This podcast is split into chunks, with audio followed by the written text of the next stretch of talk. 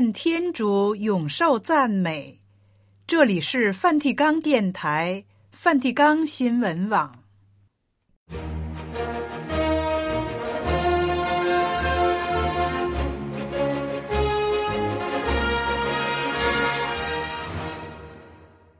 听众朋友好，今天是二月九日，星期五，新春除夕。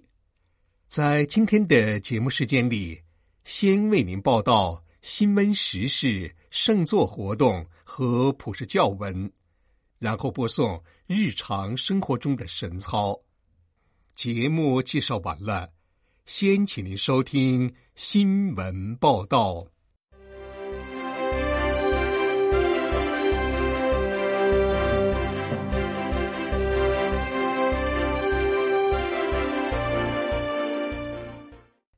教宗方济各在周三公开接见要理讲授中指出，当心那种侵蚀心灵、看不到希望的悲伤。二月五日至七日，书记咨议会的全体成员与教宗方济各一起出席了二月份的会议，讨论了三个主题：在教会内的女性角色，在五大洲正在展开的同道协行进程。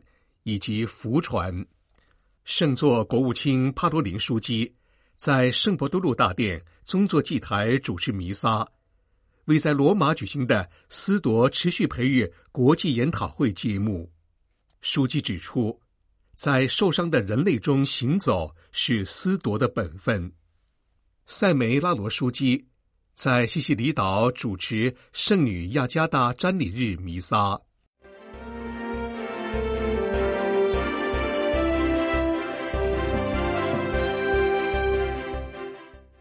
现在，请听新闻的详细内容。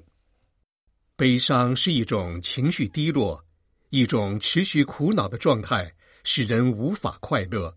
这是教宗方济各二月七日要理讲授的内容。教宗当天上午在保罗六世大厅主持了周三公开接见活动，继续讲解关于恶习与德行的主题。在教宗开始讲解之前。全场信友聆听了圣咏中的一段诗文：“我的心情终日惆怅，要到何时？我今信赖你的爱怜，我心欢于你的救援。我要向我恩主歌赞。”教宗首先指出，需要立即区分两种不同的悲伤：一种属于基督徒皈依形成的一部分。天主的恩宠使忧苦化为喜乐，另一种则是进入心灵，使人陷入灰心丧志的状况。教宗表示，这种悲伤必须要战胜。因此，有一种友好的悲伤，它将我们引向救恩。让我们想想比喻中的荡子，当他触及自己堕落的最深处时，感到无比心酸。这促使他幡然醒悟，决定回到自己父亲的家中，为自己的罪过而呜咽是一份恩宠。记住自己的恩宠和堕落的状态，哀伤是因为我们失去了天主期待我们的纯洁。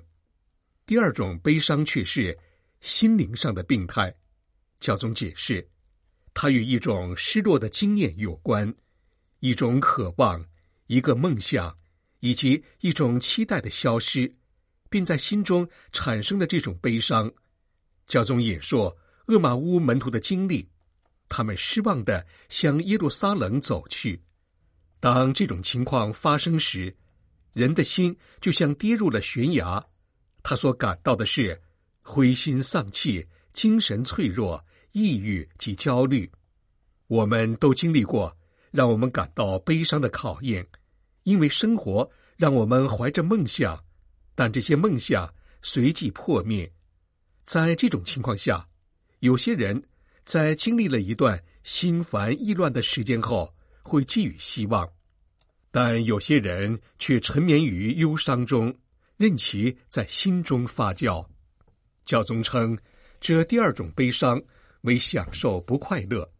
他举了几个例子，如。没完没了的哀伤，怨恨的苦味，让人持续不断的活在复仇或受害者的情绪中。教宗说，这些不是健康的生活，更不是基督徒的生活。教宗告诫，悲伤原本是一种正常的情绪，却变成一种怀有恶意的事。这种悲伤是阴险的恶魔。教宗最后表示，我们必须当心这种悲伤，常想耶稣给我们带来的复活的喜乐。可是，当我悲伤时，我该怎么办呢？我要停下来看看，这是一种良性的悲伤吗？还是一种非良性的悲伤，然后根据悲伤的性质做出反应。请不要忘记，悲伤可能是一件非常可憎的事，能使我们陷入悲观主义以及难以治愈的自私自利。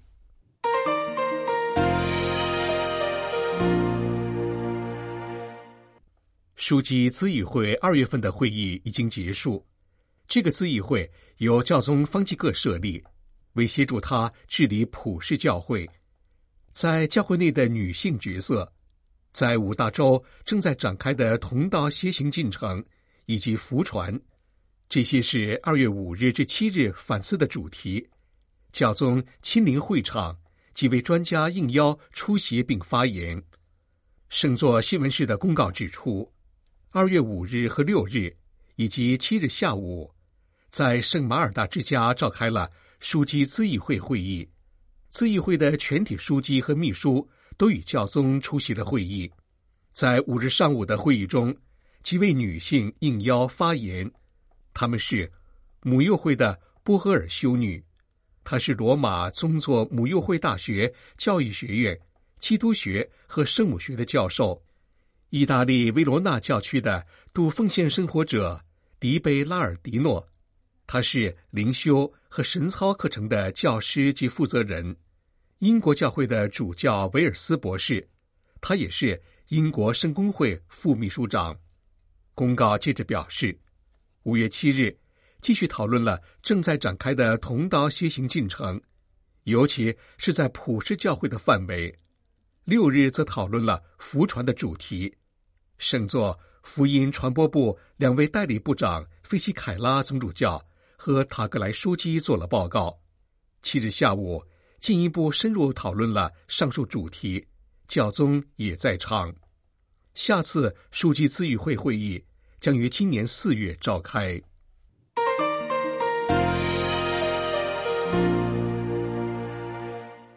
圣座国务卿帕罗林书记二月六日星期二上午在圣伯多禄大殿主持弥撒。为思铎持续培育国际研讨会揭幕，他在讲道中鼓励思铎们重振受祝圣时所接受的天主的恩宠，为福音做出活的见证，成为天主慈悲的记号。在讲道中，帕罗林书记强调，思铎是一位跟随主的门徒，在欣然接受天主召唤后，以代祷者的身份。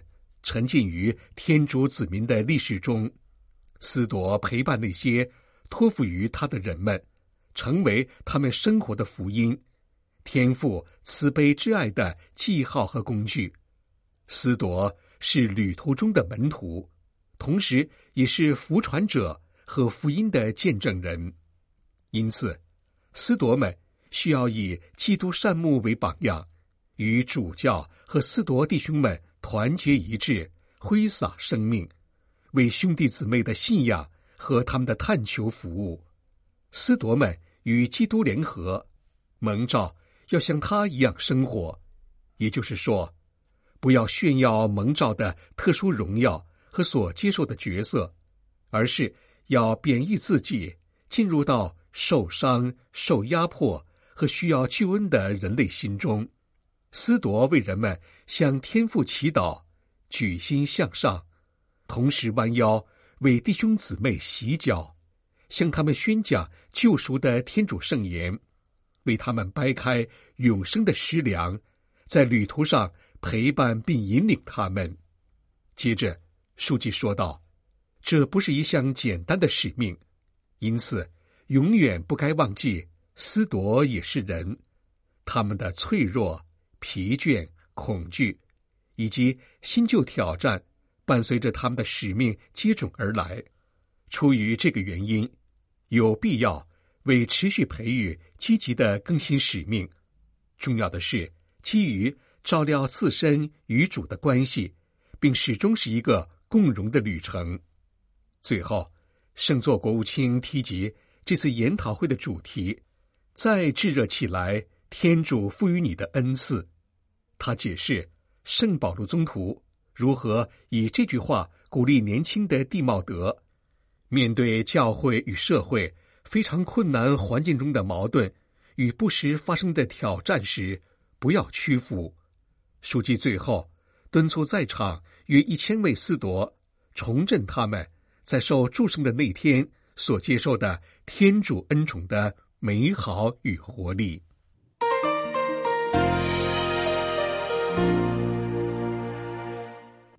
二月五日，教会纪念圣女亚加达。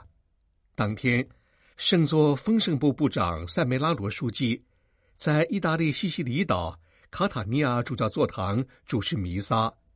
圣女亚加大于第三世纪在教难时。在卡塔尼亚殉道，他是该城的主保圣人。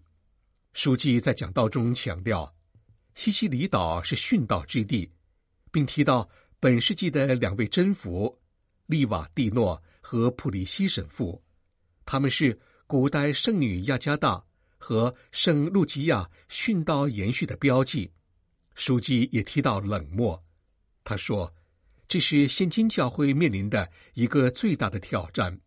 塞梅拉罗书记接着指出，今天宗教冷漠现象有所增长。他邀请大家醒思教会如何能成为天主对世界、对全人类的爱的标记。书记表示，今天教会的道路是福传的道路，也就是说，要见证天主是多么的爱了世界，即使在今天也是如此。圣女雅加达提供的榜样是保持希望，以致她殉道时，天主照叫她进入他的荣耀。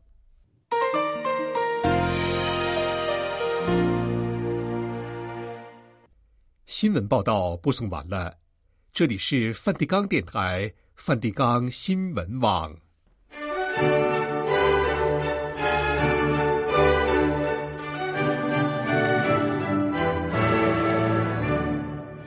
听众朋友，现在请您收听日常生活中的神操。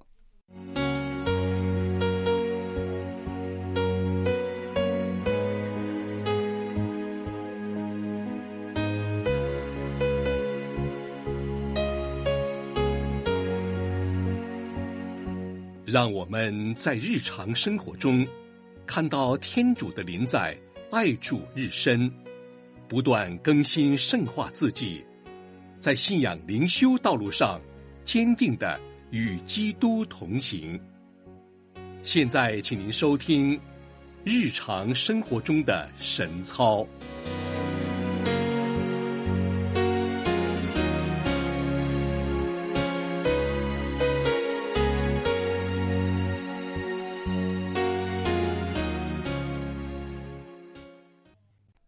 亲爱的教友们，今天是新年除夕，明天我们将迎来新的一年。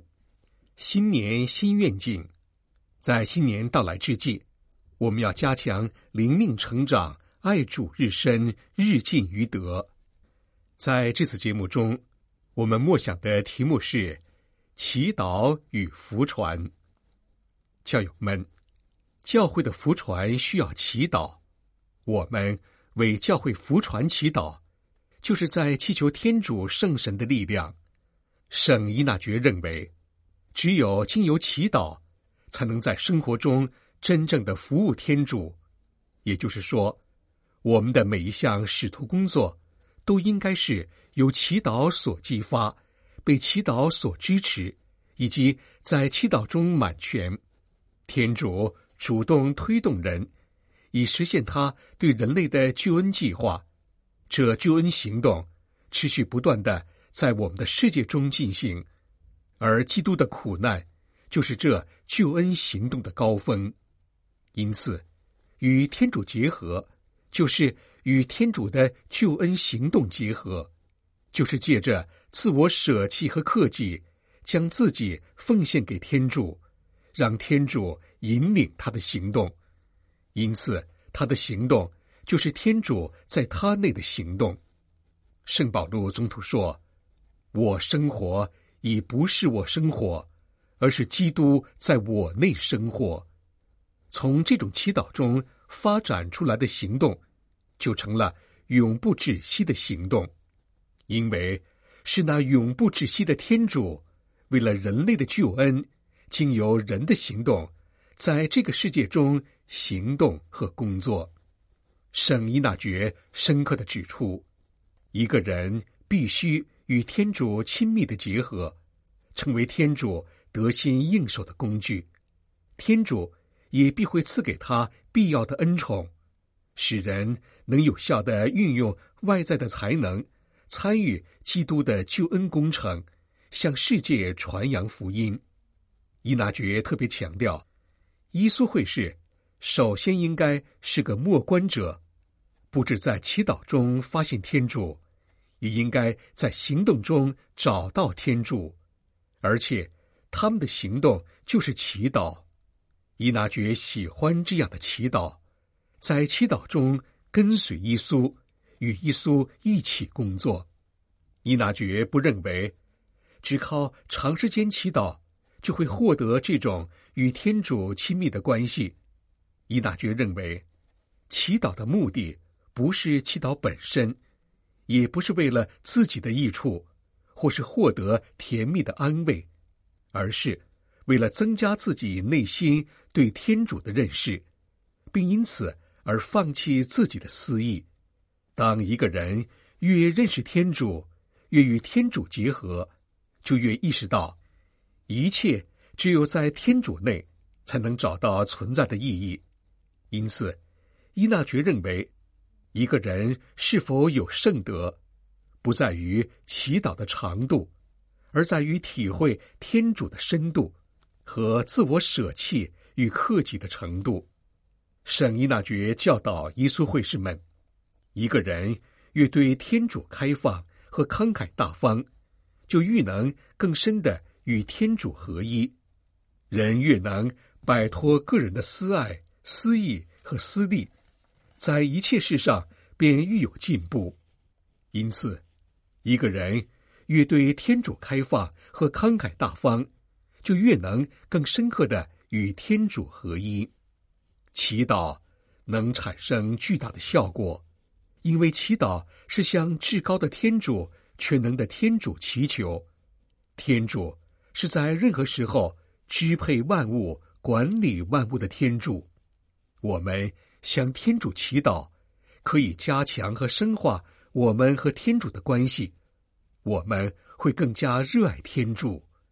祈祷能加强我们对天主的认识和信赖。祈祷时，我们是和天主在一起。天主圣神会在我们的心中工作，会逝去我们心中的压力。我们可以得到天主的平安。圣神会充满我们的心灵，我们的灵性生命会得到成长，并结出果实。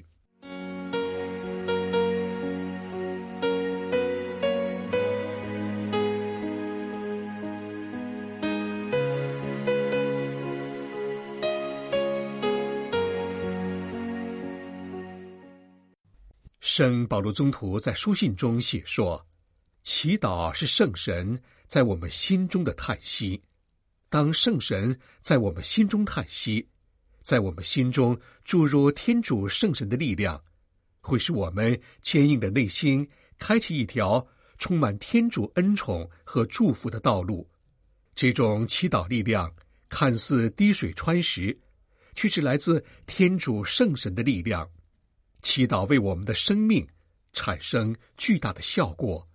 是我们信仰生活中重要之事。那么，我们应该怎样祈祷呢？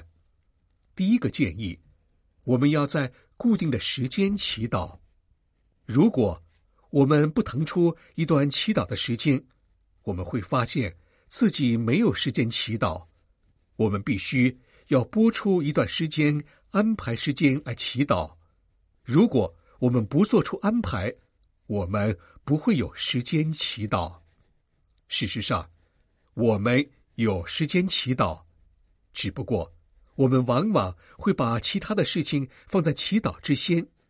我们情愿与人沟通，也不愿意与天主沟通。更差的是，我们要选择聆听人的话，而不要听天主向我们说话。当我们需要来到天主面前祈祷时，我们却说自己没有时间。我们不是真的没有时间，而是我们不愿意付出时间在祈祷上。所以，我们要每天拨出固定的时间向天主祈祷。第二个建议是。我们要选择一个地方祈祷。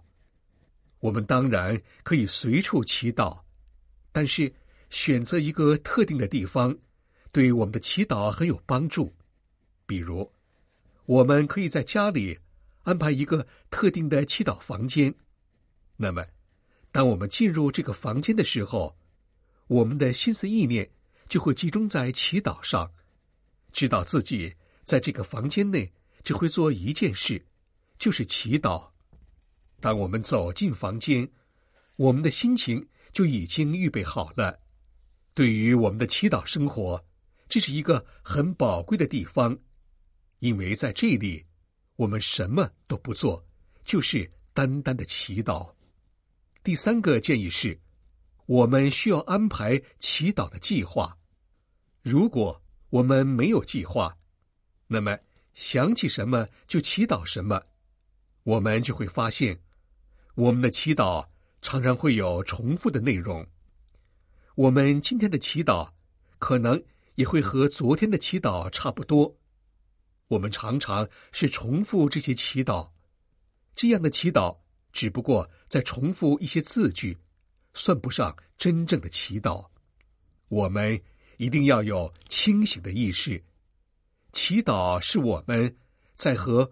俯听我们信实仁慈的天主对月谈话，我们要把准备好向天主祈求的问题和困难带到祈祷的地方。祈祷时要言中有物，有明确的祈祷意向，祈求天主的助佑降福。每一次的祈祷要从赞美天主开始，最好是在清晨用赞美开始一天的生活。我们的祈求是颂扬天主、感恩天主。我们要为自己的需要和别人的需要向天主呼求，不要单单向天主祈求一大堆的事物后就匆匆的离开。我们更要感谢赞美天主，在我们生命中的一切作为，赐予我们生命和救赎之恩。更感谢天主圣神降临在我们的心中，与我们同在。我们不仅为自己、家庭和为人带祷，我们也要为我们的社会和国家祈祷。教会的使命是传扬基督的福音，继续基督的救恩工程。教宗方济各指出，教会的传教工作必须具备三项要点：要怀有。基督的圣爱，宣讲基督福音，以及在谦逊中服务。教会的责任就是将福音传给世人，因为福音是基督的福音，是人类的救恩。教宗方济各激励教会要走出去传扬基督福音，这是基督的嘱托，是教会不可忽视的使命和责任。在今天节目的最后，让我们一起聆听圣保罗宗徒致俄弗所书第一章三至九节。圣保罗宗徒告诉我们，信德是天主给予我们的最大恩赐。基督福音是天主在他爱子内将丰厚的信德恩宠倾注在我们身上。圣保罗宗徒写说：“为使我们知道他旨意的奥秘，是全照他在爱子内所定的计划。愿我们的主耶稣基督的天主和父受赞美。他在天上，在基督内，以各种属神的祝福祝福了我们，因为他于创世以前。”在基督内已拣选了我们，为使我们在他面前成为圣洁无瑕疵的。又由于爱，按照自己旨意的决定，预定的我们借着耶稣基督获得义子的名分而归于他，为颂扬他恩宠的光荣。这恩宠是他在自己的爱子内赐予我们的，我们就是。全凭天主丰厚的恩宠，在他的爱子内，借他爱子的血，获得了救赎、罪过的赦免。的确，天主丰厚的把这恩宠倾注在我们身上，赐予我们各种智慧和明达，为使我们知道他旨意的奥秘，全照他在爱子内所定的计划。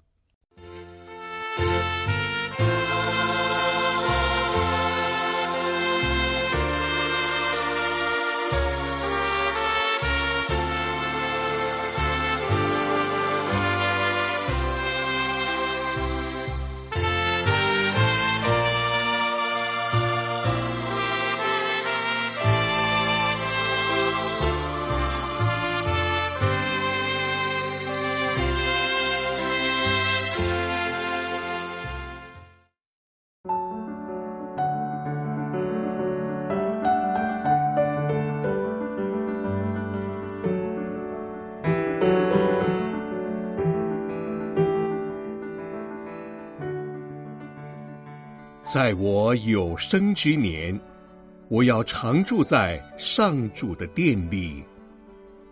上主是我的牧者，我实在一无所缺。他使我栖息在翠绿的草地上，又领我走进幽静的溪水旁。为了光荣他的名，领我踏上了正途。纵然。我要走过阴森的幽谷，我也不怕凶险，因为有你与我同在。你的木杖和木棒使我心慰舒畅。在我敌人面前，你为我摆设宴席，在我头上富油，使我的悲觉满意。在我一生的岁月里。常沐浴在你的恩宠与幸福中，在我有生之年，我要常住在上主的殿里。